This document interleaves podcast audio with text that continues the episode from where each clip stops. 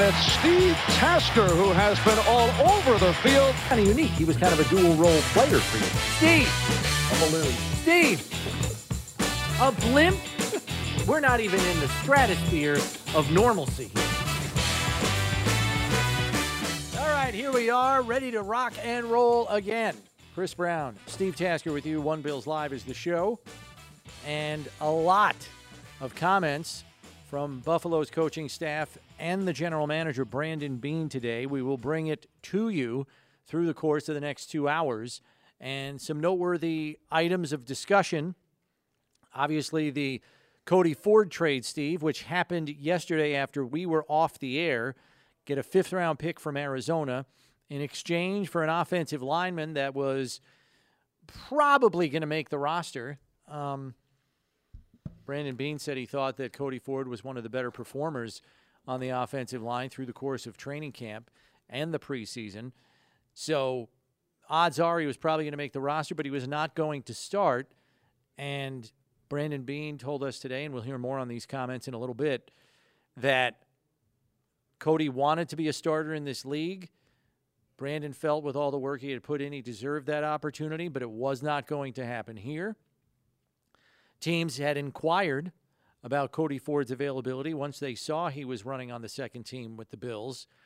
He said Arizona was the most persistent, and in the end, Cody Ford goes out to the desert where he'll, he will be reunited with fellow Oklahoma Sooners, Kyler Murray and Marquise Hollywood Brown. So off he goes to the desert. And for the Bills, the important thing is they get a f- fifth rounder in return. And, and if you look at the history of their fifth rounders, it's, it's not bad. You got a chance at somebody. You got a chance yep. at a Matt Milano or even uh, yeah, Khalil Shakir. Khalil Shakir or even Matt Araiza even. So uh, that's yeah, it's it's started and it's good that the Bills were going to make that decision. I think if you're willing to do that as a club, make those decisions early, you can get out ahead of it. And teams that are looking for guys will want to be the first in line. Just get the guy instead of waiting for you to cut him or release him or something like that. And I'm not saying Cody Ford was going to get released, but there's no question uh, in my mind they were. I don't know. They pumped his tires a little bit. I mean, I was watching training camp, and he looked like he has looked. Um, little inconsistent. Yeah, but there are flashes of him. Have, he'd take a really good rep, and then he then he'd have a bad rep. A little bit of a roller coaster with him. So I'm not I'm not sure that there wasn't some gamesmanship going on by Brandon, but, but he knows better than I do. So you got to take his word for it. Uh, right. I don't know how good Cody for how much he was going to be able to contribute this year, and, and I think Brandon said most of it uh, in his presser today. He said Cody feels like he wants to start. He wants to get on the field, and he's not going to do that here. So we we acquiesced to his wishes and sent him on his way. Yeah. And you know, they, and because the guy guy's not a bad player, but he wasn't just wasn't quite to the point where he was going to help the Bills this year on the starting five. So give him a chance to play for Arizona and and get something in return. Do him a favor. Do yourself a favor down the road and, and not hurt yourself too bad in the present. Yeah. Cody Ford moving off the roster saves the team approximately a million and a half on the cap. I asked Brandon Beane today at the press conference if that move was enough, because as we heard him say earlier in training camp, that when they get down to the 53 man roster, he's going to have to make a move to create more cap space because in the offseason, only the top 51 salaries count towards the cap. Once you set your 53, all 53 players in your practice squad and your IR all apply. So that's where it is. And Brandon said uh, he is going to make another move this week, and he said it will be a restructure. Who that will be, we do not know. We know that he's gone down this path in the past to restructure contracts. Who uh, that party is is unknown now. It'll probably be known at a later point in time. So we wait and see what that move is to create the cap space necessary. Bills are about they were about five million under before the Ford move, so it's probably going to be at six and a half or so. But again, that's with just the top 51 salaries counting. So once the final roster is set, or at least they get down to 53 next Tuesday, we'll yeah. we'll know by then. I, one good thing is I know we everybody's wringing their hands over, gosh, who's going to make it, who's going to not? How can we not keep this guy? How can we keep that guy? The, the roster is really good. It's going to be very good. It's going to be very deep. And no matter what good players they let go, you have to anticipate that it's going to happen. I think one of the things you have to keep in mind is um, if they let a guy go, they feel like they're better with the other guy. Um, and that's hard to see. That's hard to hear sometimes, particularly when guys have good preseasons. You know, and you, and you see guys yeah. getting better. They just ran out of time uh, in training camp. They couldn't get better fast enough to be on the team and contribute. So it's going to be a good roster. It's going to be a lot of fun to watch them take the field against the Rams on Thursday night at opening day, and uh, it's going to be fun to watch what I think, and we haven't heard definitively yet. I think it's going to be fun to watch them against the Carolina Panthers because you're going to get it's going to be one of those typical late preseason games where you're going to get a good look at some very young players. So that's still on the roster, on the docket for this week, and I'm I'm kind of looking forward to it. Among uh, the other news and notes, and again, we'll get to Brandon Beane's comments in just a second here. Um, Ike Boettger is going on reserve PUP. He is the offensive lineman who sustained an Achilles injury last year in Week 16 against the Patriots in New England. And because that was late in the year, um, obviously it's a long rehabilitation from a ruptured Achilles. And Brandon Beane shared today that uh, there's he had a setback in his rehabilitation and recovery. So I asked Brandon Beane what's realistic for Boettger, knowing that reserve PUP is not going to be the end for him, which is basically he can't play in the first four games. I think that was a foregone conclusion. Achilles injuries typically take a full calendar year, and yeah, that, he had a setback on top of it. So right. Brandon basically said, "We think he still has a chance to help us this season, but I got to believe we're talking end of the year." December, yeah, it wasn't January. That, it wasn't very long ago where Achilles tears were the end, just like knee injuries used to be for athletes, like it was for Gale Sayers way back in the day. Achilles tendon injuries, you're it wasn't that long ago. That was a career ender. Done. Thanks for coming by. Seriously, it was. You know, so it takes some time. Now they're getting on top of it. Now guys will come back. Kobe Bryant did it. Played very well after his Achilles ruptured. Um, you know, OJ Howard, same thing. He's on the field and running around and, and, playing pro football on it. So it has come a long, long way. But man, oh man, it is not an easy rehab. And to, to say that Ike Boettger had a little bit of a setback, you know, it tells you how difficult it is. I mean, that's it's a yeah. long recovery, a long recovery. It is, and especially when you're playing a position like Ike Boettger up on the line it's not only your 300 some odd pounds going in one direction off of that Achilles, you got another 300 pounder leaning on you and that Achilles as well. So the thing better be right 110% if you're going to go play football and battle in the trenches every snap. So best of luck to him. Um, but he is out of the equation for at least the first four weeks of the season. That really comes as no surprise. And then there is the Tre'Davious White monitoring that we've all been keeping an eye on throughout the offseason in terms of his rehabilitation and his progress. And we will we'll let Brandon Beane's comments take over for that first, and then you and I will kind of react to some of that um, afterwards, and we'll get to that in short order here. We do have some NFL news and notes to pass along to you as well. Bengal safety Jessie Bates, who was – franchise tagged earlier this offseason, finally reported to the team today after skipping out on training camp due to failed contract negotiations. This was a peculiar approach, Steve, because as we know, after July 15th, if you've been franchise tagged and you have not reached a contract extension by July 15th, you have to play on the tag or don't play. Like your options are very limited. And right. for some bizarre reason, after we reached July 15th, Jessie Bates told chose to skip out of training camp. Like at that point, what are you going to do? You're, you're going to make top 10 money this year, sign the franchise contract, and move on and go back into free agency next year or something. I mean, you, you really your hands are tied. You're going to get paid well. I know you want long term security, but you're obviously not getting that. They can't negotiate with you after July 15th on an extension. It's over. Right. Uh, I think it just comes down to not wanting to go to training camp and wanting to have the free time himself. Now, I think the thing about it is the thing. You, I don't know Jessie Bates, uh, but to me, it was always much easier and better for a player to come in, be in the be in the building, train, stay in shape, do everything, go through practice. Even if you're not going to play, even if you're saying, "Listen, I'm holding in," Yeah. go through it, stay in condition while you're here with the team, and then, you know, and then if when you when it's time to play, go ahead and play. Bates is like persona non grata. He was gone. I'm I'm out, and then he shows up, and then at the deadline says, "Okay, I'll play." It's hard for uh, for me, it, and and I guess you know, it, it's hard to stay in shape when you're by yourself. And I'm sure I'm not saying he's not working hard and doing all that, but it just seems much easier and much more productive when you just you know come in, be a part of the team, and because think about this now: if he's not in tip-top shape and he decides he wants to go out and play, what is he going to do? Get hurt? He's going to get soft They tissue. joint practices starting tomorrow Yeah, against the I mean, Rams. soft tissue injuries, and if he's worried about getting hurt during training camp, you have less chance of getting hurt during training camp by being in training camp and just standing around watching. Yeah.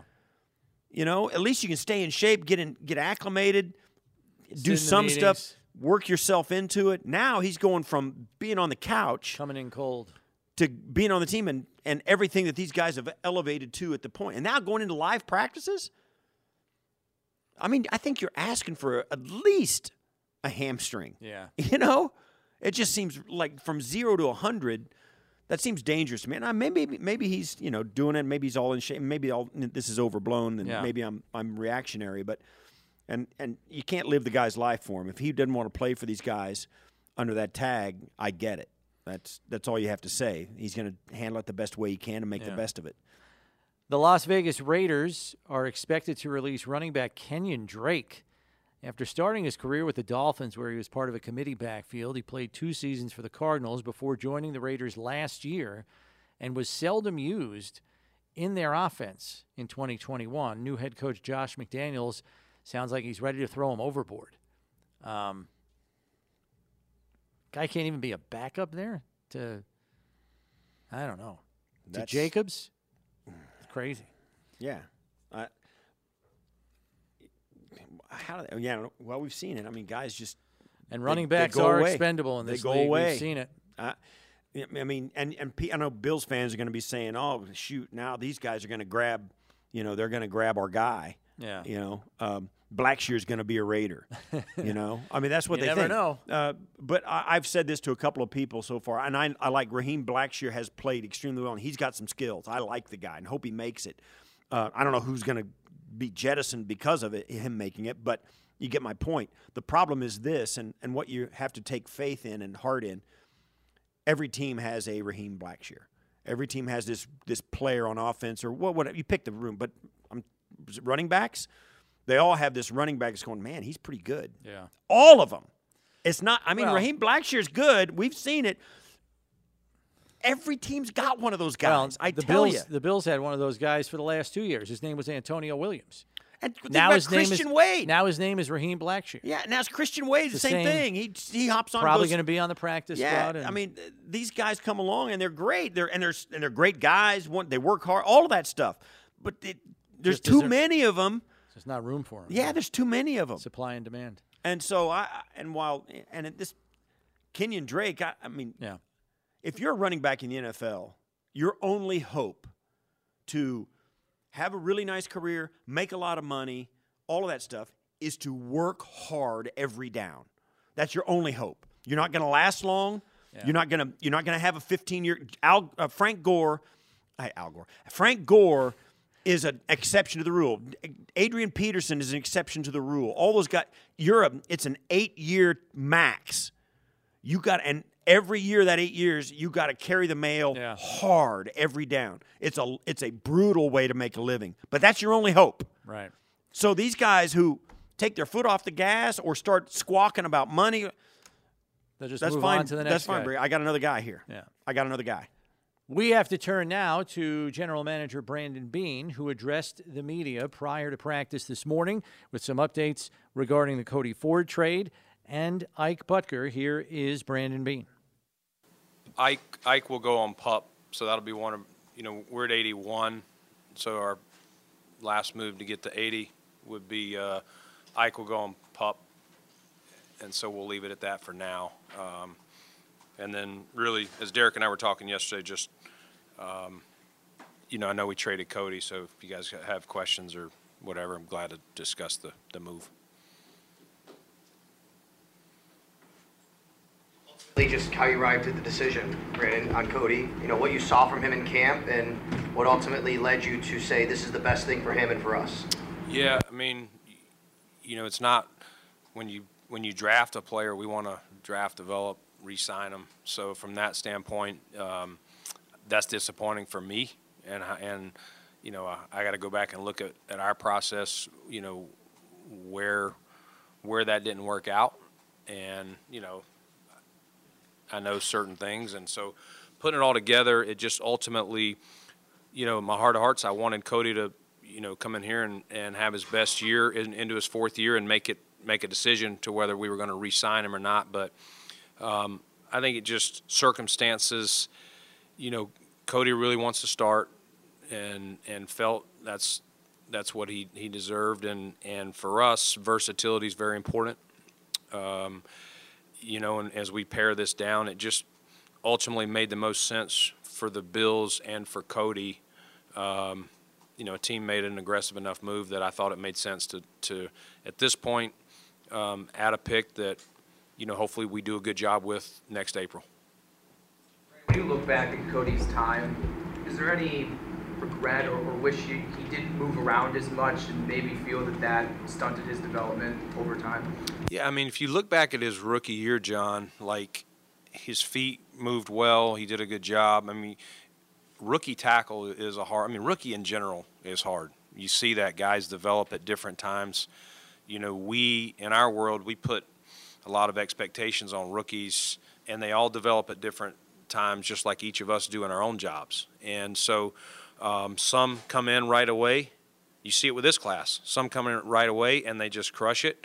Others takes them a little longer. The adjustment. You got to remember these are humans that we're drafting. It's not it's not Madden where you got a 90 rating and every time you turn on the game he's going to play to the 90 level and he's got everything's good at home, everything's good health wise, and so I think Cody battled through that year and he he played you know, through some injuries and really did a good job.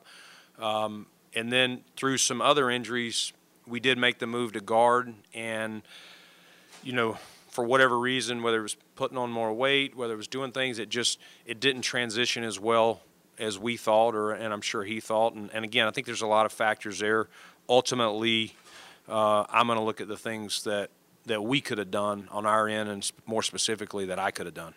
How did the trade kind of come about? Was it something that it just came together yesterday? Was were you talking to Arizona for days? Just how did it all kind of come together? Yeah, Arizona had asked about him before, um, and there was you know a couple of teams, you know, as in a couple of weeks ago, checking around on him once they realized he wasn't running with the ones, you know, anymore. He was more running with our twos as as we moved into camp, um, and you know, I think his his representatives, you know, wanted him to start as well, and and were feeling interest to see if teams would make a move for him. So there were multiple teams uh, in the last three days that did call about him, um, but I would say Arizona was the most aggressive. So, Brandon, going back to Ike, um, he now open the season having to miss the first four, at least the first four weeks. Yes. Yep. And then he can start practicing after that. Yeah, and yeah, kind of like we were discussing on the side yesterday. So the pup rules are he would have he can't do anything for the first four, and after that, whether it's week five, week ten, whatever, you can start a 21 day window to activate them. After that 21 day window, if you don't put them on the active 53, then they go on IR for the year, and he would he would be done. Follow up now that know, you've already made the decision two weeks before the season on, on Ike. do you have any thoughts on where Tre lands in that situation? Yeah, we're still we're trying to we're trying to run out the clock here um, and make make that move. And so um, this gives us a, another week to see where he's at. He's doing he's doing well. Um, I I get the angst or the the uncertainty, people, and I know people want answers. You know, candidly, we don't have the final answer of I can't tell you. We're not sitting here, but we're going, oh, he's going to be here on this date. We we truly don't know that. If we did, you know, we we share it. You know, there's again, I think I said at one time, you know, he had this surgery done from not one of our team doctors, and so you're meshing how we rehab people to what they want to see, and so getting that, you have to all kind of collaboratively work together in what's in Tre's best interest before we put him out there. So um, we're going to make sure we're all in agreement that he's ready to start practicing, and we're not just going to say, hey, on a Wednesday, Thursday, Tre, get out there and play him on Sunday. He needs to get his his when he's out there. You know, these these other guys that are getting ready for the season have practiced a lot and calloused themselves up. We need to do that to be fair to him too. And the fact that you're taking it right down to the wire, running the clock out, is that a sign that he's he's within that four-week window? You, you, he could be within that four-week. window. Yeah, we don't want to rule it out at this point.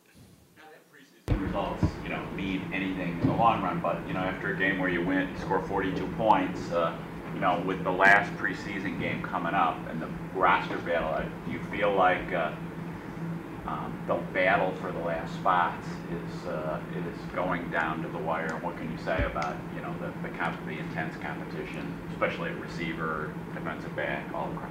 Yeah, I mean, Mark, we do uh, a personnel meeting after after each of these games, and so um, you know, there's definitely.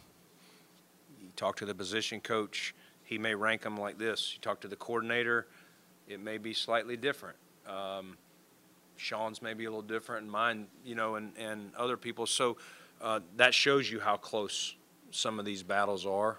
And yeah, I mean, we got to get to 53. I would say I could tell you we're in the 50s, you know, whether it's 58, 59, you like we're in the 50s of there's going to be some, it's coming down truly to this week of practice and also um, one more final test and then, and then we got to, you know, make some decisions.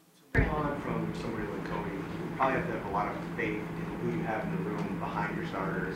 Bobby Hart seems to have had a pretty good summer. What have been your impressions of him? Somebody that's, you know, kind of been beaten up a little bit in the media from other fan bases over the last couple of years. Yeah, I mean, uh, I give Bobby a lot of credit. Like he's, um, you know, when we got Bobby a year ago, he had really, you know, he'd started, I think, 60, you can check my math, I think like 64, 65 games in a league.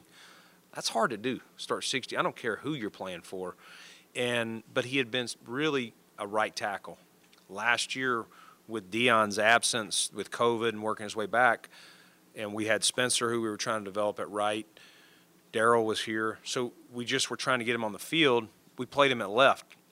That's a different footwork. That's a different deal. And so Bobby um, had some tough days there, and, and you know, unfortunately, that's that's what fans see, or you know, whoever's being critical of him. But it's not like he backed down from it and said, "I can't do it." He's been he worked on it last year. You know, he left for a little bit for Tennessee.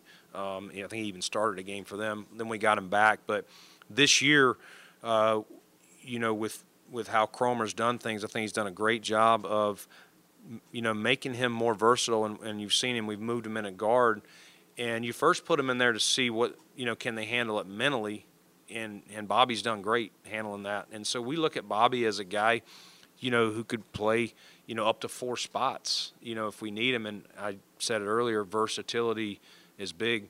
You know, he's he's better at some spots th- than the other, but um, I think Bobby's done a, done a great job, and um, like a lot of guys, he's he's fighting to make this roster. And we've seen Ike walking around here at camp. Like, what is what's realistic for him, knowing how late in the season his injury was last year? Yeah, it, it, it's. Um, I think it's realistic in the season, but I think it's. I think he's still.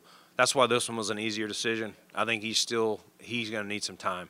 Um, you know, he he had a l- little bit of a setback with his, and so it hasn't been perfect ever since he had that initial surgery. So I think he would be closer if he hadn't had that. But he still has a chance to play this year. He's done great.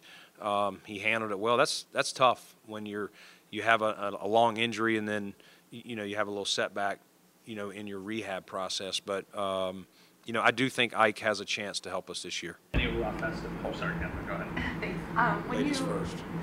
mentioned the process of going back through Cody Ford, seeing what could have gone differently, what does that look like? Where do you start with that? Say that again now. When you were talking about with Cody Ford, like wanting to look back and see what could have gone Oh. differently, just evaluating that, where do you start and what is that process like from your end? Yeah, I mean, I think we we go back to was there anything when you draft a player? Was there any? Did you did you miss anything on the evaluation? Did you miss on anything on the skill set? And did you miss anything on the intangibles, the character, the makeup, all that stuff? Um, and then you know, part of Cody's things, he he had some durability things that you can't help. Like he played, he played through some things, um, and you know, he's a tough kid. Like he played, and that's hard sometimes, especially playing O line. You know, his elbow was bothering him. You know, he had, he's had knee, had shoulder. You know, he he's had multiple major surgeries. This was the first off season where he hasn't had, you know, a big surgery, and so I was. That's why I was hopeful that, you know, he would be here and play really well and, and make it a tough decision. But I think there's a lot of things um, to look at. And again, I would put most of the blame of this on me, not on not on anybody else. So when you look at uh, the back end of the roster and making these final decisions, how much weight do you put on guys who maybe only are special teams contributors versus guys who might be able to contribute more in their position groups, offensively or defensively? Yeah, I mean, when you get past your frontline starters, those guys that are we look at as these guys are we, we expect them to start every week. You know, if you're not starting, you need to be good on special teams, and if it's if it's close, we're going to err towards a guy who's you know a, a dominant three or four, you know, phase special team player. So we've stressed that all the way back in June to the guys, um, whether it's young guys coming in or guys that have been career backups fighting to make this team. You know, especially if you're coming from another club, like, you know, everyone's got their their differences, but Sean and I are, are very much in, in line that we want to be good, you know, on fourth down and, and, and all the, the phases of team. So um, everyone knows we've laid it out there that that will be a big part of, again, if you're not a frontline starter, of making this final 53. Is Tommy Doyle's injury long term? Would he have to? Would you have to consider him an IR or anything? No, I don't think so. Um, you know, you can always have setbacks, but I think he's progressing well. He's he's off that that wheelie mobile or whatever he was on, um, which was positive. So, uh, very hopeful to get Tommy back soon.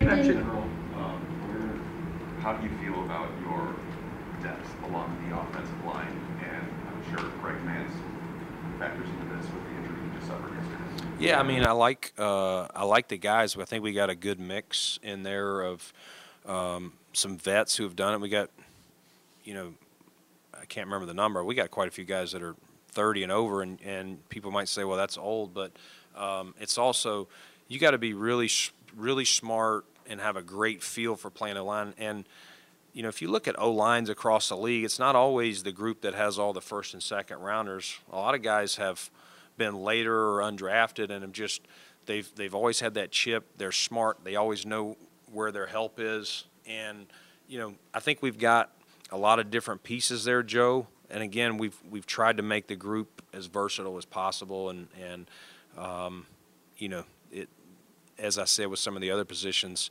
it's going to be down to the end on you know a how many do we keep and how many um, do we think we can get to practice squad.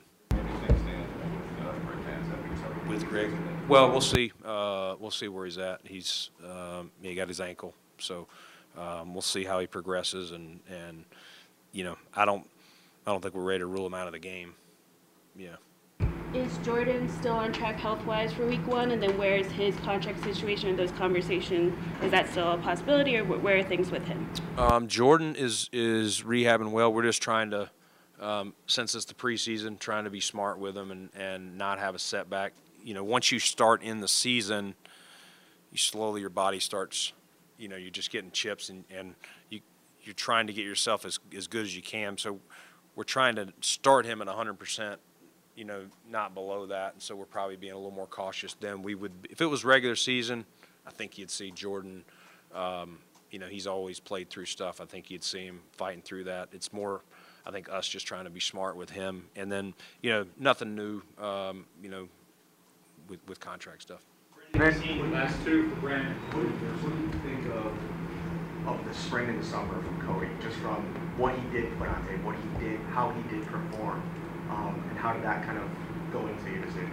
Yeah, I think um, I think Cody probably started a little slow, but I think he was trending in the right direction. And I think you know the real test we know coming games. And I thought um, I thought his performance week one against Indy was solid, and I thought uh, on Saturday um, he was one of our best. Like I thought he really he really showed what he can do. Um, you know, but ultimately we were. Um, he wasn't going to start for us. You know, we had kind of said this is the group we're rolling with. That decision was made. You know, you want to try and get that group gelling. We were already kind of behind that with Rogers' injury, and then you know Spencer still working his way back. But even you know with, with Quez there, just trying to get that group to gel. It's so important, and um, you know that that Rams game's getting closer and closer. So you kind of got to make a decision of this is who we're going to roll with, and and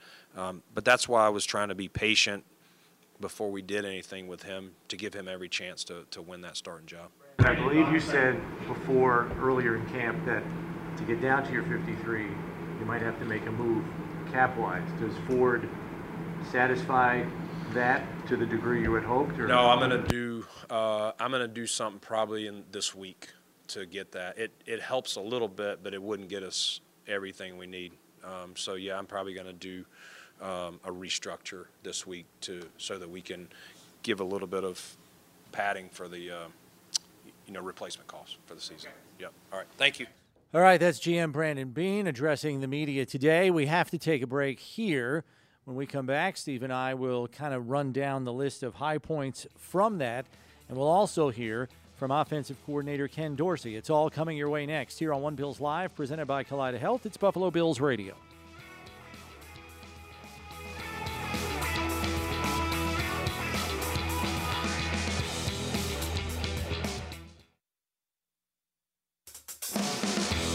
All right, Chris Brown, Steve Tasker here with you. And Steve, we have to quickly discuss what Brandon Beane addressed. I think the most important part was Tre'Davious White.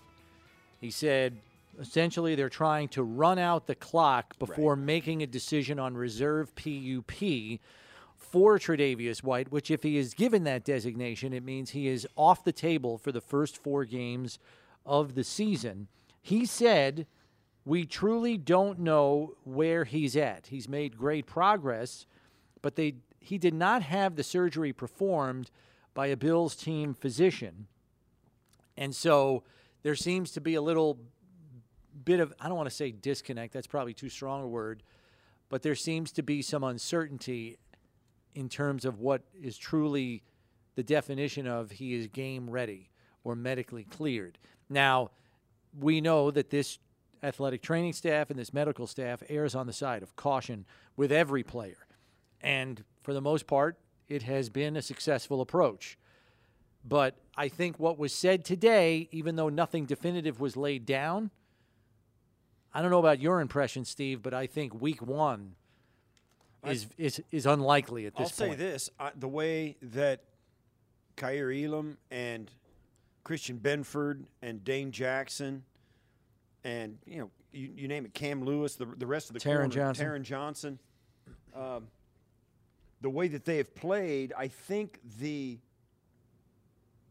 the urgency to get Tre back has been eased a little bit.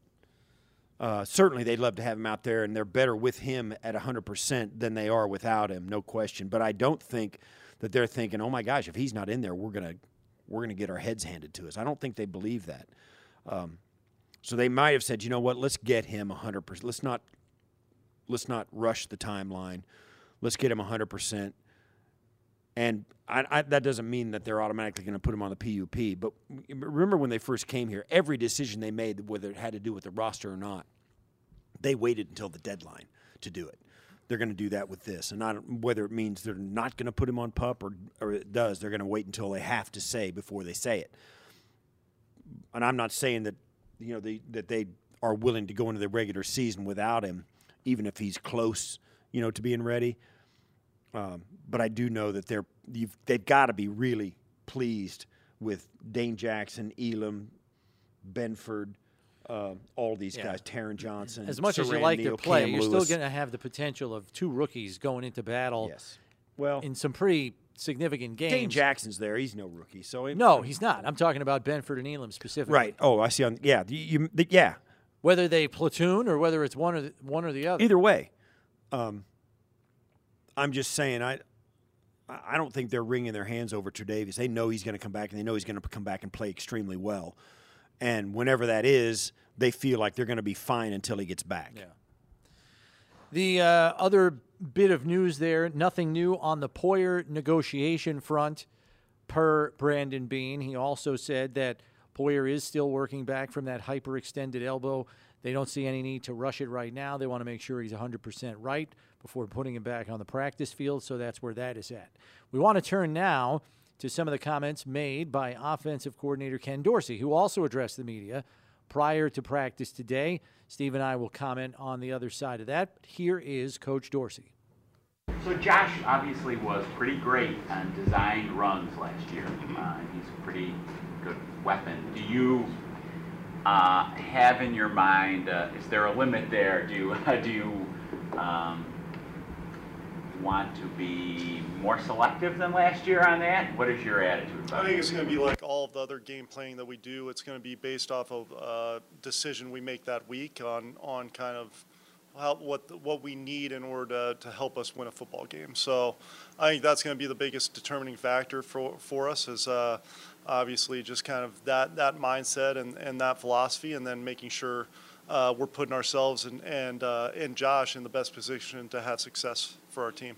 He's also was a, you know, I mean, you might argue he was your best short yardage runner last year. Do you have, do you feel confident that you have other options besides him that are good in short yardage? Yeah, I do. I, I do. I think we've got uh, um, we've got a really good group of running backs back there that I think we feel comfortable handing the ball to any of them. Um, and then I think the um, uh, the ability of our guys up front to, to hopefully get some movement up front uh, and create lanes for those guys is, is going to be key. And um, you know, I think uh, uh, having having a entire arsenal at your disposal, whether it's a running back, Josh, uh, you know, whatever it may be, um, run, pass, whatever it may be, you know, is, is important on, you know, whether it's short yardage, goal line, normal situations, field, red zone, whatever it may be.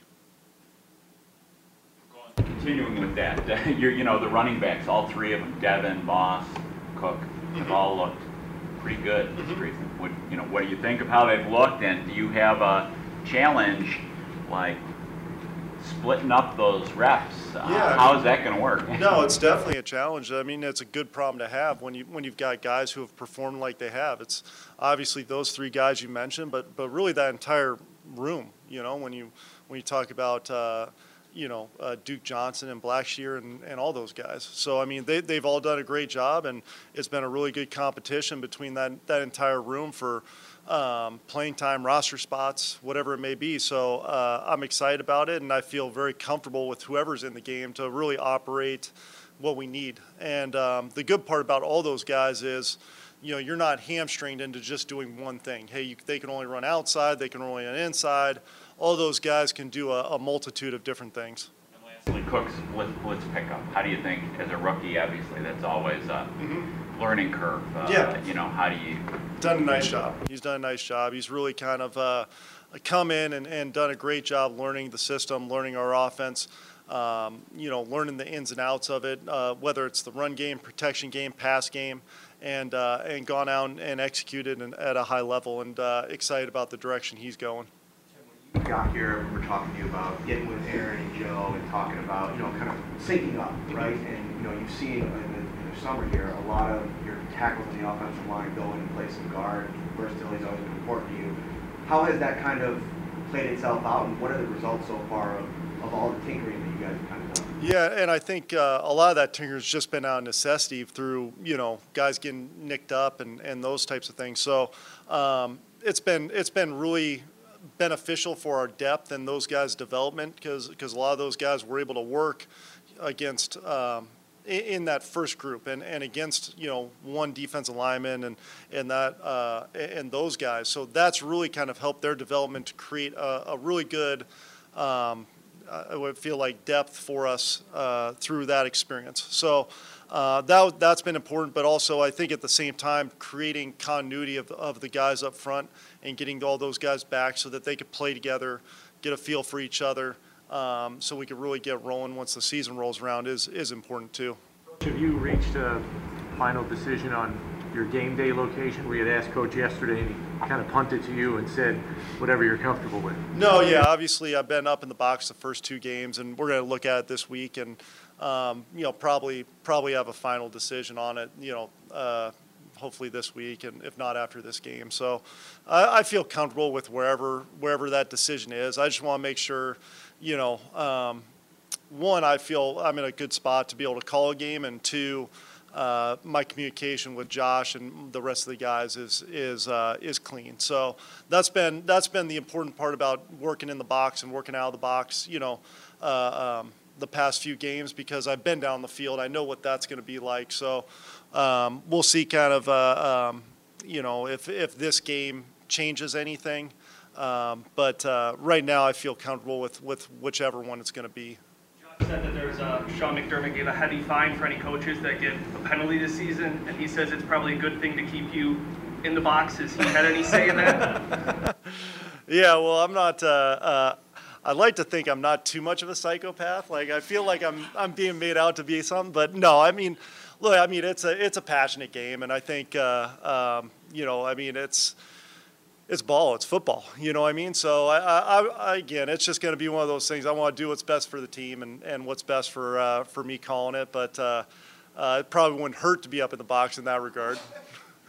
Did you did you feel any different after doing it once and then you know, in the first game, the preseason game, maybe more comfortable than what you thought it might have been, like what the perception would have been, and then getting to the second week, did that help you a little bit, basically? I think the thing that helped a lot is like that first game. It wasn't, you know, uh, it wasn't perfect. We, we had the turnovers. We weren't quite getting in a rhythm necessarily throughout the game. Um, so just kind of battling through that from the box, you know, and having that feeling there, and then obviously last week having a little bit more success and being able to move the ball, and then having that feeling up there, you know, it, it was it was really good for me to kind of simulate those two different things, and then some of the different scenarios, whether it was a, a two minute drill or a backed up situation, whatever it might be um, those different scenarios that popped up where you kind of got to handle them from the box as a play caller and, and uh, um, that communication I think was, was, was really good for me to be honest with you. So got a, got a much better feel for how that would be just kind of, hey, you know, how to get us back in a rhythm, how to kind of um, uh, get us back rolling and, and uh, feeling comfortable again offensively to, to convert first downs and, and drive and score points um, when things aren't going great and then when things are going well. So that, that was a good experience for me to be up in the box and experience that. All right, that's offensive coordinator Ken Dorsey addressing the media prior to practice today. Said he'll have a decision on where his game day location will be after this final preseason game. Plenty more to discuss for Steve and I when we return here on One Bills Live, presented by Kaleida Health. It's Buffalo Bills Radio.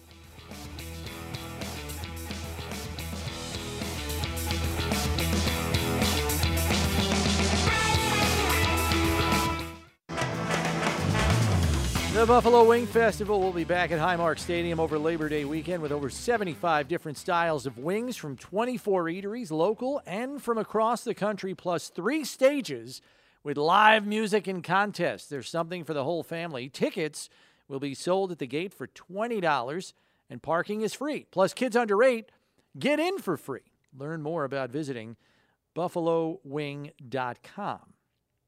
So, that thing's ready to roll and rock.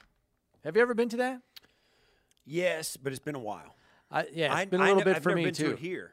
Yeah. I've never been to it here. I've been to it when it was in Bison Field. Yeah, downtown. I have Field, been to it that. was. Yeah, it's And, a good uh, time. Oh yeah, yeah. It's a lot of fun. I, it's. It used to be. You can try w- kinds of wings that you never ever had before. Well, that's the thing. That's the beauty of it. You get because everybody's got, you know, hot medium, guy, hot medium, mild. This is the gourmet festival. Right. This is the uh, dry Cajun rub and the yes, it's very good. Pineapple honey, wings. honey butter barbecue. The yes, the Caesar Dijon ketchup Ex- wings. Oh yeah, let's Could just go down. We can go down the list. Yeah, but yeah, so Pickled good. wings. It, it is good. It is. It is good, and it's you know it's nice to be out and about. And Oh, yeah. Plus it's in the stadium, so it's, you know, Sure. you get a chance to get down on the field. Fun stuff. In reviewing the comments from Brandon Beane and from Coach Dorsey, as we mentioned, Coach Dorsey's going to make a decision on his game day location, upstairs or down, after this last preseason game. He did explain that the reason he's been upstairs the whole time, blue and red practice, and each of the first two preseason games, was to gain a little bit more experience up there since the majority of his coaching career he has spent on the sideline on game days. Right. So that makes sense. Where he decides to be will be interesting. We've heard more than one player say he's got to be upstairs because he gets really sore when he when there's a bad call against his unit or something happens and he gets all ticked off and hyper competitive and they're like we, we got to get him upstairs.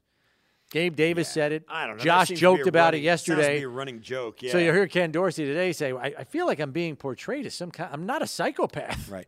I will But say this. hey, Go ahead. We saw it at practice Yeah. because Coach McDermott purposely throws adversity at the coordinators during the call it periods so they can make adjustments to adversity on game days. And so he might throw him a curveball and say, "Up, yep, 15 yard penalty against the offense. You're now in first and 20, you know, or 25, whatever." Right. And now you got to adjust what your play call would have been. Yeah, he tries. McDermott said he tries to get these guys to every corner of their call sheet during those call it periods. So he'll change it on the spur of the moment and do that. And, and Dorsey was screaming at him like, "What? wh- wh- You know, tell me what the down and distance is." What's the situation? Right. So yeah, there's that. I, I did think it was insightful in the questioning we heard from just a minute ago that he said it's really it was really a nice preseason the first two games because the first game they they were turning it over. They were getting penalties all kinds of faced bad- adversity. they were they were getting you know they couldn't even get out of their own way in that first game and he had to handle it from the booth. He had to like okay well, all right this you know had to try and find a rhythm a try find a Rediscover a rhythm. to rediscover a rhythm. And then same thing on the, on the converse side when they're playing Denver nothing could have been better I mean, everything is clicking on all cylinders. They had to conjure up a way to punt at the end of the game. I mean, Yeah. good grief. It's like fourth and inches at midfield, and they're like, eh, we're going to punt it. Like, they don't, they're not going to do that. But that's how good it was going. So he had both extremes sitting up in the booth, realizing how it was going to happen. And what it is, it's not so much about you sitting up there and seeing everything, it's about communicating. What are the can you get Josh on the phone on the sidelines between series? Like, hey, what are you saying? Or in this case, it would have been Keenum on the sidelines. What are you thinking? What are you seeing? How'd it feel? Here's what I'm thinking. Here's what I'm seeing, and making sure that those guys on the sideline who are struggling just like you are in the booth, you give them some communication and start giving them a plan so they can get their mind around it and start playing better. I thought that was insightful of him to know that that's what you kind of got to go through in the booth to make sure you're ready for what happens in the regular season. Yeah. One other housekeeping note Tommy Doyle's foot injury, not considered a long term thing. Uh, so he is expected to be back soon. And then another bit of good news Dawson Knox was scheduled to rejoin the team and practice today. He is, in fact, doing that. Dawson Knox back with the team after a very difficult weekend after the loss of his younger brother. Um, so back with the team, and you have to believe that his teammates literally put their arms around him when he came back today. So good to see him back in the fold, and hopefully each day gets a little easier for him and his family. We have to take a break here. When we come back, we will discuss with you more of these topics laid out by the coaches and Brandon Beane. We also want to know what is your bold roster prediction for the Bills? We're getting pretty close to 53 man roster time. It's a week from today. What is your bold roster prediction? Let us know at 803 0550, 1 888 550 2550, or on the tweet sheet at One Bills Live. We're back in a few. Stay tuned.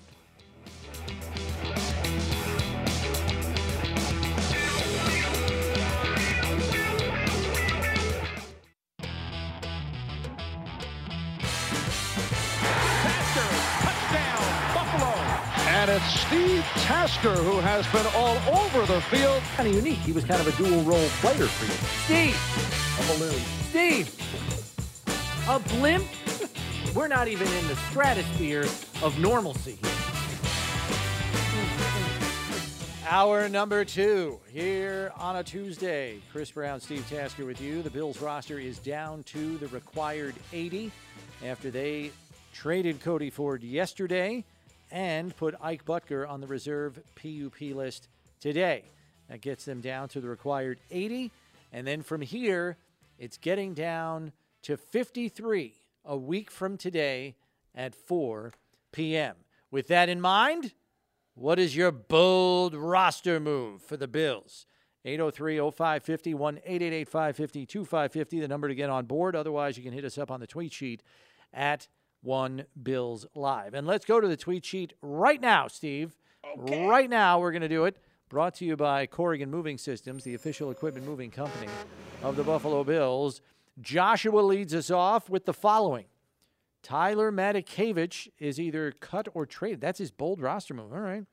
He's primarily a special teams player, cost three and a quarter million against the cap, and the linebackers from the 2022 draft class have been playing well. The savings have to start somewhere. the money, the money is the factor right now, Steve. It is a, it- it's going to play a role potentially in some roster decisions. Now we heard Brandon Beane say today he's got to do a contract restructure this week to try to get the the room needed to get just to get under the cap. They're not going to. They're not going to cut a team captain from a year ago. I don't think. It would be surprising, I think. I, it does make some logical sense, but only and only if Spector and Bernard can play teams. And they have and Bernard was on all four special teams units over the weekend. Yeah, so you know they are examining that. They're evaluating him from a special teams Right. perspective, which you would expect. He was the last pick in That- their draft yeah, class. That's, yeah, it's got to be. He's got to. That, but yeah, I, logically makes some sense, no question about it. Uh, but I don't know that they'll do that to one of the guys that was a team captain for them, Pro Bowl nominee for them. And Well, we know special teams are enormously important to Coach McDermott. particularly at this point of the roster. And I think here's another thing we have to consider too. Coach Smiley is a first year special teams coordinator. You know he wants to prove himself in year one in this role. I know he's been here for five years, but this is the first time he's in the captain's chair running special teams. I got to believe he wants to keep as many special teams veterans as he can, don't you? I mean, not that he has the final say on that, but you know he's Right. going to be stumping for vets on special teams because he wants that unit airtight. Right. Yeah. I, it, it, it does make some sense, but you're right. There's going to be some guys fighting for Matakevich to make the team, Yeah. most notably Matt, Matt Smiley. Um, I see the I see the logic of it. Yeah. no question, because of the money. Right. Ray on the tweet sheet going down that special teams path as well. He said this isn't really that bold, but I think Taiwan Jones could be among the final cuts. Also, he believes another veteran gets traded. Trading is an interesting scenario um, that he brings up. It is a way to alleviate a cap issue if you feel you need to clear more space. And you get something in return. The problem is and you get something in return. The problem is this, though. All every team in the NFL is right in the same spot, or at least all the, the teams in the top ten, top five, with playoff aspirations, with a roster that they're ready to go to the regular season with. All of those teams are going to be in the same boat. So unless you've got somebody, another team, one of the le- you know, the lower down teams, like the bottom ten teams, really covet, there's there nobody's going to trade you anything for him because they're just going to wait for you to cut the guy. Yeah. they'll believe you're going to cut the guy if you know and or they'll wait and maybe they don't get this guy they'll get another one just like him a comparable thing because the market's going to be flooded with quality players. So it's hard to get this stuff done. Look, you got to tip your hat to Beane getting a fifth for cody ford. I don't know he was a top 50 pick top 35 pick but I, I'm, so, you know, that's a team that it's exact it's an illustration of exactly what I'm talking about. Arizona coveted Cody Ford. And three other teams called inquiring. They, he had That's how thin offensive lines are around Yeah. the league. So I don't think it's going to be that thin for um, running backs or something like that. The, the market's going to be flooded with players. So it's hard to start thinking about trading guys right before the final cutdown because the market's going to be flooded with really good players anyway. And nobody wants to give up guys. Yeah. Of draft picks. Or draft capital, right. Jack on the tweet sheet says, My bold prediction is the Bills will keep 10 defensive linemen and 10 DBs, not including White. He believes he will be on PUP, and only five linebackers. Bryant will be a fifth defensive tackle. Brandin Bryant's had a good preseason. Epenesa and Lawson will be the fourth and fifth defensive ends, barring a trade. And both Lewis and Benford will be here as the fifth and sixth cornerbacks. Same four safeties will be here. Um, there's a lot to unpack there, Steve. Let's begin with the breakdown 10 defensive linemen, 10 DBs, and only five linebackers. That is a scenario we actually surfaced yesterday on the show. It's too many defensive players. You're 25. Not gonna, you're not going to get 25 defensive guys on the roster. And the You're thing that people forget is the 23. three specialists that have to be factored it'll be- into the equation. Everybody thinks it's going to be 25 offensive and 25 defensive And and, three three, specialists. specialists. It's not. Why not? Explain that.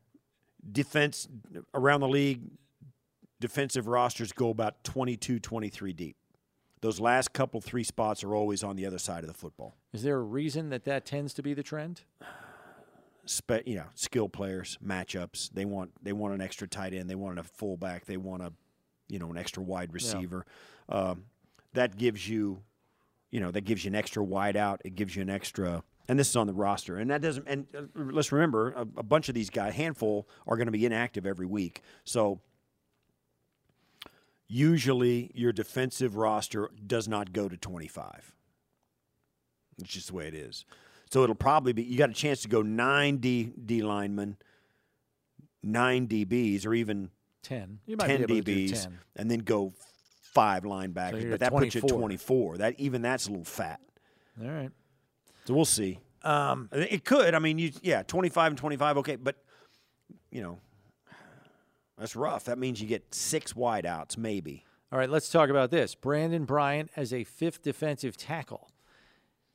So that would mean if you're only keeping nine, that means you'd only keep four ends. I don't know if that's going to be the case. Um, it was interesting that Brandin Bryant was moved up and down the line last week. Played a little end, if I remember right. And Coach Frazier had some glowing remarks for Brandin Bryant today. Said he's really advanced the mental side of his game, knowing down and distance situations and how to play them. So it's very gonna- clear to me that Leslie Frazier is going to be rooting for Brandin Bryant, but he is in a very deep pool of talent there. Ed Oliver, Daquan Jones, Tim Settle, Jordan Phillips. Brandin Bryant would be fifth in that pecking order, no matter which way you slice it. And I don't know if there's room for him there. You think about it, that's the same thing they've got at end. They've got Von Miller, AJ Epenesa, Shaq Lawson, Greg Rousseau, and Boogie Basham. That's five. You keep five pass rushers and none of those five guys, and none of those don't you? guys, yeah, none of those guys move down inside. Right. Shaq, Well, no, Shaq does on passing downs. uh, well, on passing downs, yeah, Yeah. fine, but yeah, I, well, I let- don't know. so riddle me this, Steve. If you're keeping nine defensive linemen, where do you keep the extra? Do you keep the fifth at a pass rushing position, or do you keep the fifth at a defensive tackle well, it's like you said. Um, it, if yeah, and if listen, if you're keeping ten, Well, if you're keeping nine, where does your preference lie? Five ends and four tackles, or five tackles and four ends? Which which way are you leaning? Wow, I, said, I don't know. Brandin Bryant versus what? Shaq Lawson.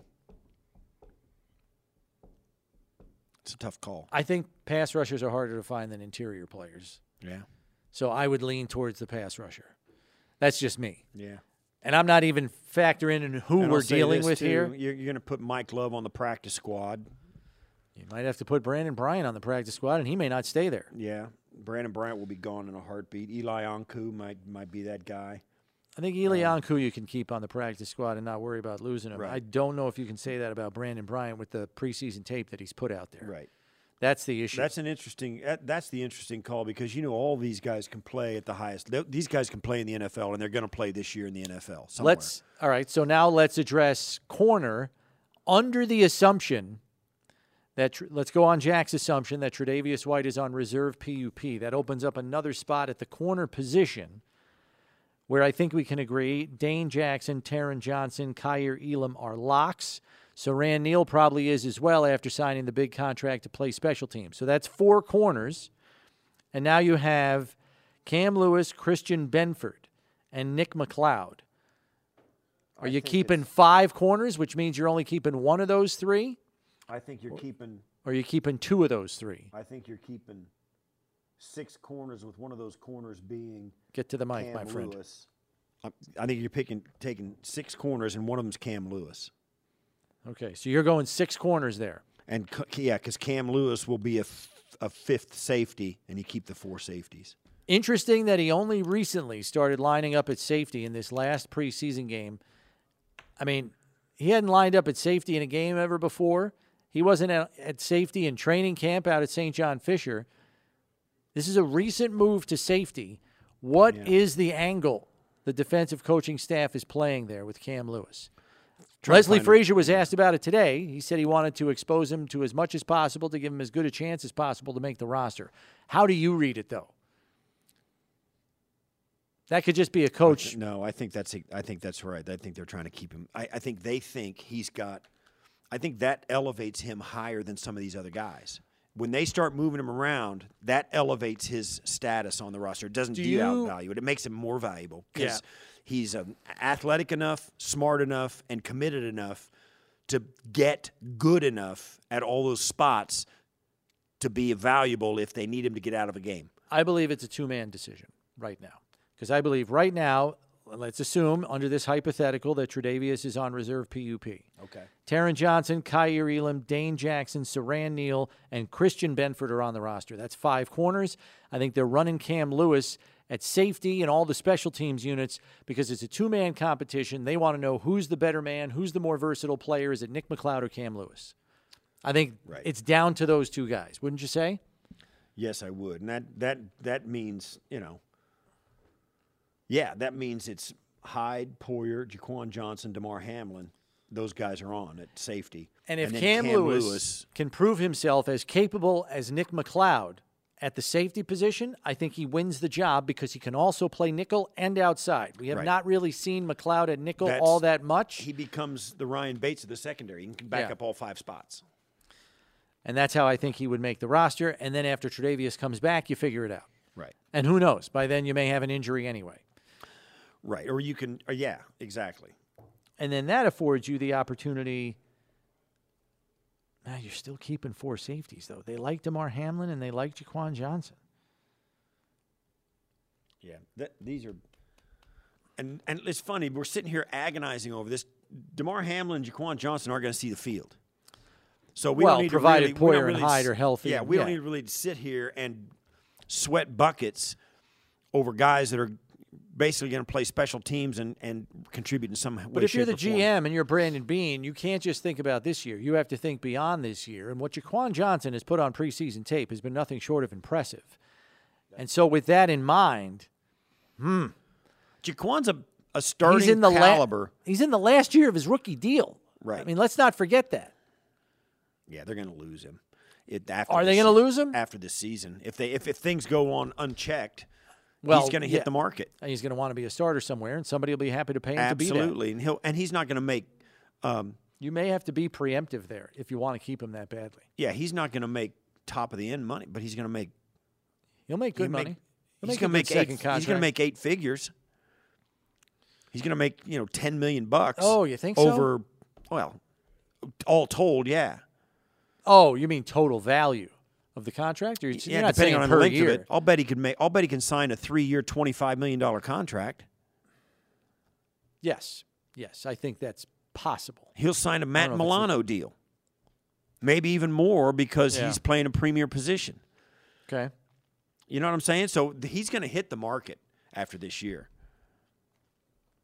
If un, yeah, unless the Bills unless sign something him. changes. Steve on the tweet sheet says it's not very bold because 60 guys have the talent to make this team. The boldest thing I can come up with is that both Hodgins and Cam Lewis make the 53. All right, we already talked Cam Lewis, so let's talk Hodgins here, Steve. We see him on all four special teams units last week. No, I take that back. I don't believe he was on Kick return. No, he was not on punt return. Punt return. He was on kick return, kick coverage, and punt. He is new to special teams. Looks a little bit like a fish out of water. So he's he's working towards that, right? He's trying to show, hey, I can help on special teams. I talked to him after the game on Saturday. said, hey, how are special teams coming? How are the reads going? How are you doing staying in your lane? That kind of thing. He said, I'm really trying to show I can do some other things besides play wide receiver. Um, my fear for his sake is that he's run out of time. I don't know. Or it's a tough one. Enough. I. That's the thing. I. Because Jake Kumerow is a better special teams player. Done deal, Lucille. It's just a fact. And and could Hodgins get better in that department? I'm I'm sure he could. But is there enough time left for him to show that? That's the rub for me. I'm not saying he's not capable, but this train isn't waiting. They need capable special teamers today, now. He got a break when Marquez Stevenson went down early in camp because that opened up more reps, more playing time. You know, they didn't have to they didn't have to check on Marquez Stevenson getting better as a receiver. They could concentrate on Hodgins.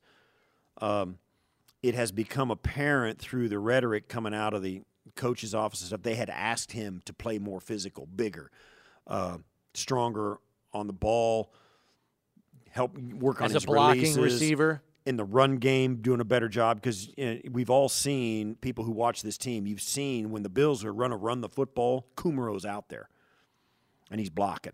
Yeah, and so they were saying Hodgins, you know, why not you? Let's see you do that, right? So that was his task, and then as you mentioned, he's on punt, kickoff, kickoff return. How do you do? We have to, you know, you have to go back and look at it. It's really, he, I think he's up against it. It's a deep room. We know that. Yep. It's a room that's heavy in slot receivers, which is what he did in college. But he now he's a 6'3", 215 guy. Yeah. He's not being. He's not a slot receiver at this level. He doesn't have the explosiveness or the change of direction. And being as deep as he is in the pecking order, he has to show he can do something on special teams. You and I don't can't- even know if you've got him. You can't have him ahead of Kumerow right now in terms of special you teams can't ability. suit up on Sunday if you're going to stand on the sidelines and watch. You got to at some point strap it on and get on the field in some way, shape, or Yeah. form. And if it's not on offense, it certainly has to be on special teams, and he hasn't done that yet. Speaking of Isaiah Hodgins, he is addressing the media as we speak after practice is wrapped up for the day today. So let's go to the podium and listen to Isaiah Hodgins.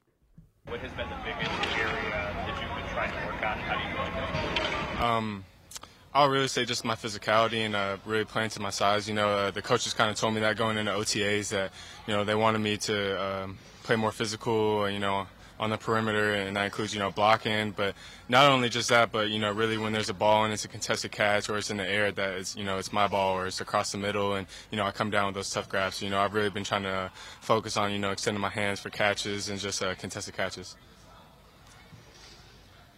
Obviously, uh, Cody Ford, you know, nothing but great things said of him. Uh, just from your perspective, what kind of teammate uh, was he? On Cody Ford? Yeah, um, great, great dude, man. Um, you know, he kind of welcomed me in when I first came in, in here, and uh, we were actually both injured my first year. So, you know, I got to spend the whole offseason with him and, uh, you know, rehabbing here and stuff. So I really got to uh, get to know him well. So uh, he's a great dude, and, you know, I, I wish him the best in Arizona. rehabbing the injuries that you've overcame. Everybody talks about stacking good days on top of another.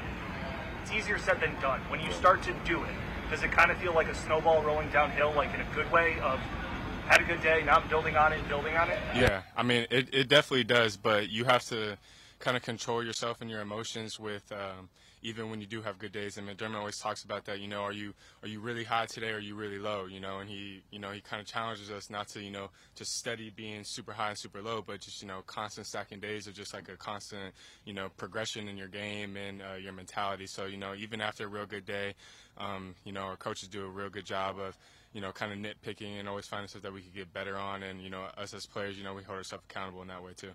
Easier to do that now to try and stay level now more than it was your rookie year? Yeah, um, I mean, definitely, I, th- I think it is, and I also think that's part of um, a mindset thing for me. You know, um, my rookie year, you know, I kind of talked about it a little bit, but you know, I was, I think I was a little bit too focused on oh, who's making the team and who's not, and counting numbers and all this stuff. And you know, recently I just felt like I've gone over there with the mentality of just um, you know stacking days and going 110% every day, and you know letting the coaches figure out the rest.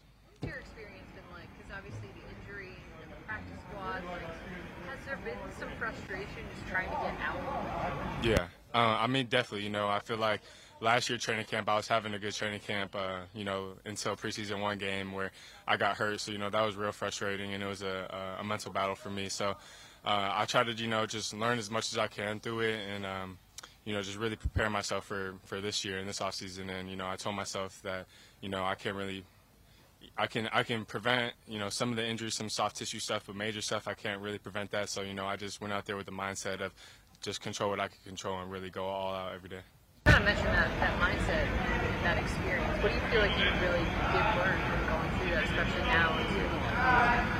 I mean, a, a lot of patience. Um, you know, I learned a lot of stuff mentally, but also just, you know, watching these guys, you know, day in and day out. I mean, being in a room with Diggs and Gabe and everyone is, you know, and all the vets that we've had last year, Emmanuel Sanders, and before that, you know, John Brown and Cole Beasley and just everyone. I mean, you learn so much just from route running, playbook. I mean, Josh is a great leader in himself, and you know, whether you're a practice squad guy or you know you're a starter, you know, he treats people the same with the same love and uh, joking energy and everything. So, um, you know, it's it's a great team to be on. That big catch you had in preseason game number one.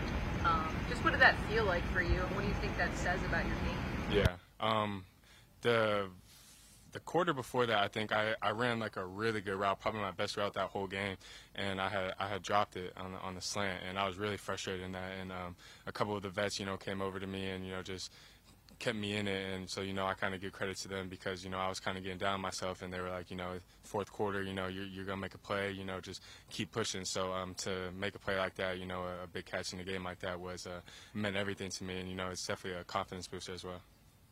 What's it take mentally, physically to become a good special teams player? Uh, I mean, literally what you said that first part mentally it's just literally a, a, mindset you know you talk a lot with smiley about it and everything. It's just a literal mindset of just like you know i'm gonna go down there and i'm gonna make this tackle or i'm gonna get off this block or no matter who big you know how big this guy is in front of me you know i'm gonna block him. And it's just a mindset of like if this is what i have to do to make the team you know I, i'm gonna do it meaningful is this last preseason game, just in terms of getting more live action reps for you? I mean, it's it's always gonna um, help people out like me, you know, who are you know kind of like last guys to you know try to make this roster and guys who you know are uh, fighting for playing time and stuff. So you know, the more experience I could get, you know, the more playing time, the more reps, um, you know, it's gonna help me out in the long run. You've gotten better as a special teams coverage person.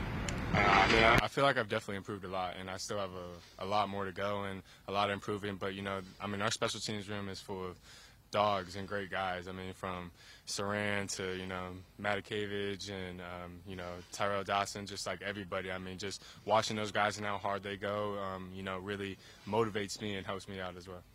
This summer coming, I can imagine this personally for myself. I probably numbers and kind of looking into that. Like, how do you, what do you do? How do you approach that?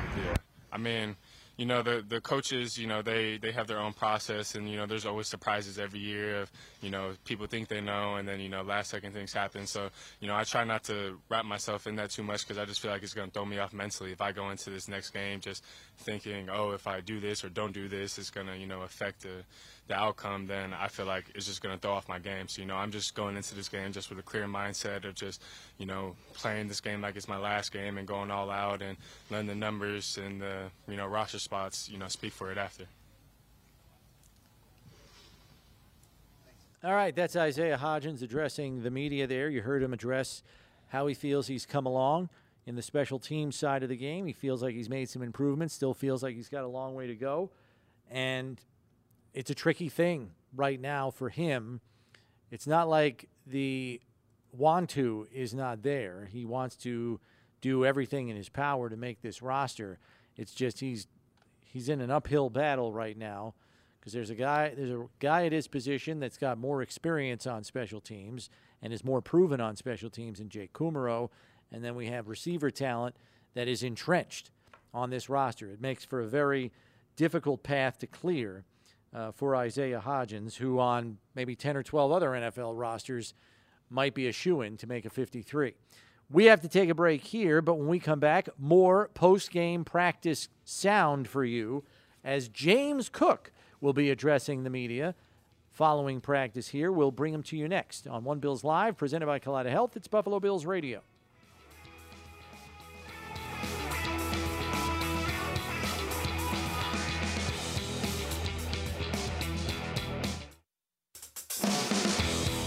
All right, welcome back to One Bills Live. Chris Brown, Steve Tasker with you. We don't want to wait any longer. We have to go back to the post practice lectern where addressing the media at this time is rookie running back James Cook. Let's get to the second round pick. Out there for your very first kickoff in an NFL uniform, that first preseason game. What was that like for you? Um, I mean, it was a dream come true. You know, just living out my dreams of becoming an NFL player. And you know, I mean, it was just fun. You know, just to suit up my first year, my first time, really. Obviously, you know a lot about the NFL from your brother, from the people you train with, from you know training to get here for a long time. Have you found out anything you didn't know about the NFL in your first month and a half of training camp or whatever it's been? Um, not really, just learning new things. You know, like like learning new schemes and learning how to like different calls and stuff like that. Really. Run the ball, you can catch it when you need it to. Just where do you see yourself fitting in on the O line? Um, you know, just trying to do whatever to help the team win. You know, that that could be running back, receiver, O line, if I could. You know, just help the team win.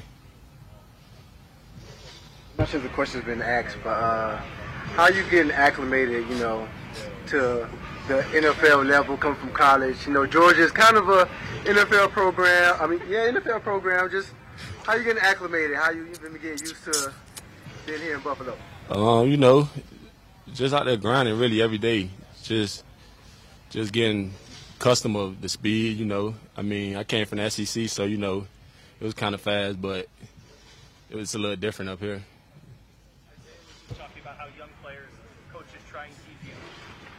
Not getting too high and getting too low. You seem like a pretty mellow, low-key guy. Is that something that you think you do well of, of not getting too high or not getting too low? Yeah, I just try to stay mutual, you know, do everything, you know, good and the bad, just stay mutual and, and, and like a football term, just play the next play or just keep going. Seems like there's personality. Yeah, it's kind of funny. kind of funny. Kind of funny. I mean, you know, they good, but they good guys though. I'm learning from them each and every day. And I mean, we all getting better every day. feel like you guys have complementary skill sets? From the outside, it seems like maybe somebody's really good at one thing, but another guy can do nothing else. Does it feel like you guys kind of mesh well together in that sense? I mean, you know, we all different in our own ways. Um, you know, some some people gonna stick their head in there and get tough yards. I mean, we all gonna do that, but you know, we just all different in our own way, like as running backs. Period. How do you feel you're uh, progressing as a pass protector. Let's pick up. Uh, what are some of the big things you're working on there? Yeah, you know, I'm I'm doing good. You know, just just trying to stack days really. Um, no particular. I'm just, but I know I'm getting better though. But I'm just keep stacking days and and trying to get better each and every day in what I do in, in every phase. What do you think about going one, have you had one-on-ones against Tremaine? I mean, obviously he's a pretty big body. Yeah, I went against everybody. I mean, yeah. You know, He just long. Uh, there aren't too many Tremaines. in Yeah, I mean, he's he, kind of big and long and athletic for his for his size. I mean, he we all get better each and every day, and and he push us. If you were able in the Denver game, you know, you had three good runs, first team three times. You got the, the corner twice, I think. Um, just what was, uh, what went right there, and did, was it good, uh, you know, be able to show your Um, speed to the edge? Not really. It's just it's just the read that I had. Um, the end spiked in, so I I had to. Of course, I had to bounce it outside. So you know, it was just my all about my reads and, and who I'm reading. Really. All right, that's James Cook, who, uh, as Brandon Beane has said, is pretty chill off the field, but when the lights are on, he's ready to go, and you got a taste of that there. Yeah. He is chill. Very chill. He was. He's like, Is he I- I- awake? He's like, uh, how was it returning? Standing back there, opening kickoff, returning. He's like, um, it was a dream come true. Come true. Yeah. I was like, okay, bro. Somebody pinch that guy. Yeah. Uh, but when again, when when he's got his helmet on, in between the lines, he's ready to go. He plays as we have seen. He plays fast. Um, so good for him. yeah. Uh, let's get back to the tweet sheet, though, as we have been asking you for your one bold roster prediction for the Bills. And we were up to, I believe it was Jonathan, hmm. who said, with how well Terrel Bernard has been, has the team ever thought about using Edmunds as a pass rusher? I faintly remember them doing this and him looking good. He has a freakish athletic build and sometimes wonder if that's his strength. In college at Virginia Tech, he did line up at the outside linebacker position and sometimes was standing up on the line. So it is not a foreign thing for him by any means. And with the trouble that the Bills had last year getting consistent pressure rushing their front four, he and Milano were used a good bit, along with Jordan Poyer for that matter, in blitz packages. And and he he availed himself pretty well in that area. You got a six foot five condor coming at you as a quarterback.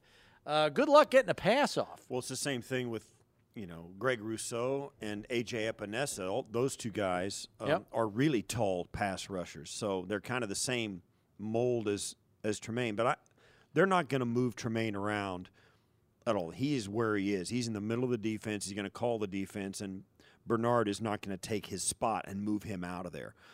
Uh, if Bernard is here, it's because he can back up Tremaine and probably also Milano And run Um, on teams. He remember, this is a this is a group. Uh, this is a coaching staff that when Milano got hurt, AJ Klein came in to to spell him. He came in for him. Uh, in 2020, same thing happened. If Tremaine Edmunds goes out, AJ Klein was in for him. You can bet Bernard is of that same ilk. He's probably going to be the first linebacker in, no matter who comes off the field for any reason.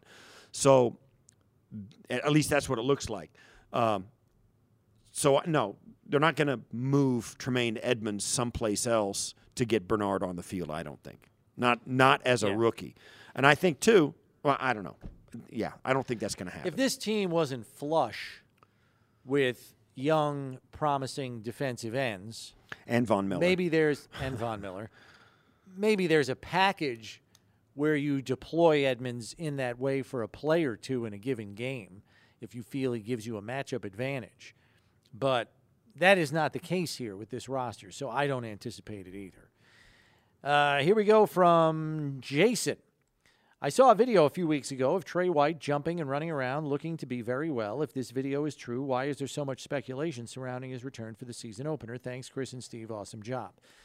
Well, Jason, while physically and structurally his knee might be sound uh, f- after its ACL repair, there is the final step, which is not only strength in the leg that mirrors the strength in his other leg, but it's also the endurance of that strength. And that is what he's presumably been working on for the better part of the last month or so.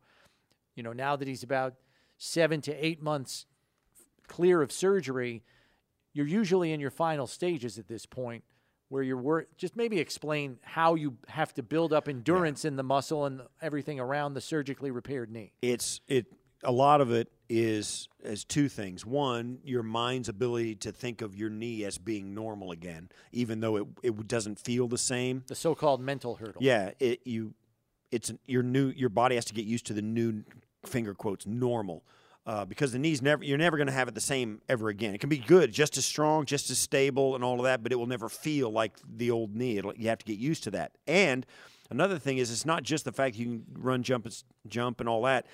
It also has to you have to be able to flex it bend it all the way and that's really difficult to do after surgery. In fact range of motion you're one of the talking. most one of the most notable advances in recent years maybe in the last decade or two has been made by surgeons who began to flex the knee. As soon as they were out of surgery your knee was being bent like that same day. You remember how they used to cast it stiff when when you'd get your knee ACL done?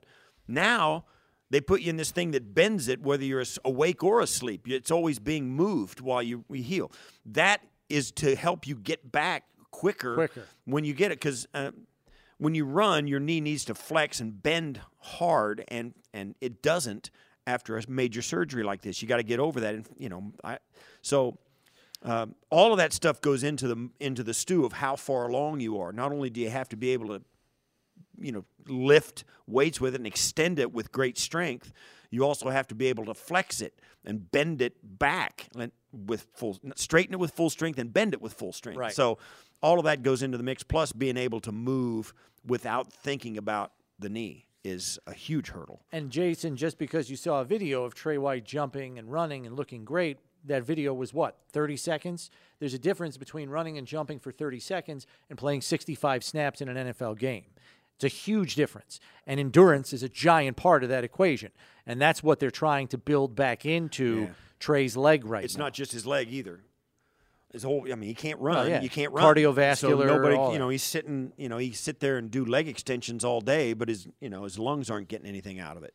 So it's a total body. Tra- you got to get in a training camp, and he can't even Football shape, participate. so to yeah, he can't participate. So he's got all of that stuff to go through as and, well. And we heard Brandon Beane say that today, that even if he was medically cleared and practicing tomorrow, you're not going to throw him into a preseason game because there is Right. a ramp up period that you have to put him through Before he- before he is quote unquote game ready. Before we see Tre'Davious White on the football field, we're going to hear about him practicing for at least a couple of weeks Yeah. before that happens. So there's a lot that will happen before Tre'Davious White, you know, suits up on game day.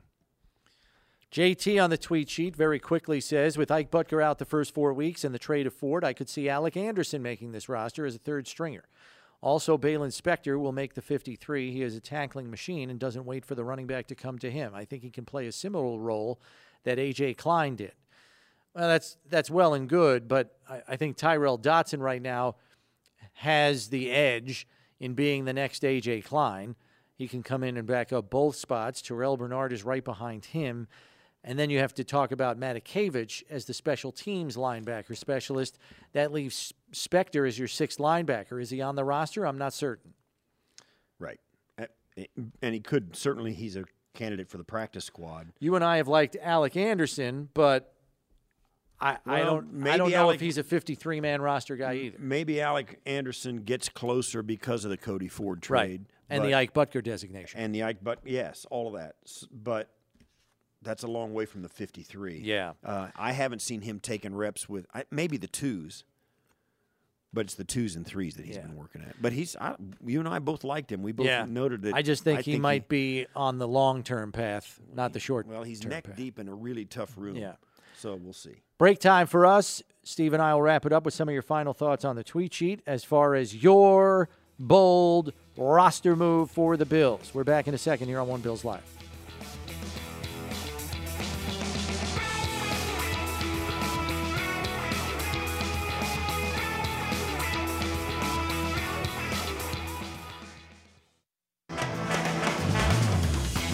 Back to One Bills Live. Final thought on the tweet sheet for your one bold roster call for the Bills. Vince, based on camp and playing time in two preseason games, I could see OJ Howard as a trade option. Quintin Morris and Tommy Sweeney have stood out more. They also play special teams. Howard, not so much. This team values versatility. You're right about versatility. OJ Howard has some guarantees in his contract that would make releasing him cost prohibitive. Not saying they couldn't do it. Um, if you wanted to trade him, I guess that is an option um, that would alleviate some of the cap hit because the Yeah, I team you move him to would inherit some of the salary. If you trade him, if you trade him, you get like what one point four, give or take, one point two five in in Relief. dead cap, but you'd also get one point six or one point eight in cap savings because he's making what three three million or three, three point half, I think. All right, so you probably get two million dollars in cap savings. But you can. But here's the thing: if you trade him to another team, you can trade him for future considerations, and the trade still counts. You still get that camp. So whatever you can get for him, you can do it.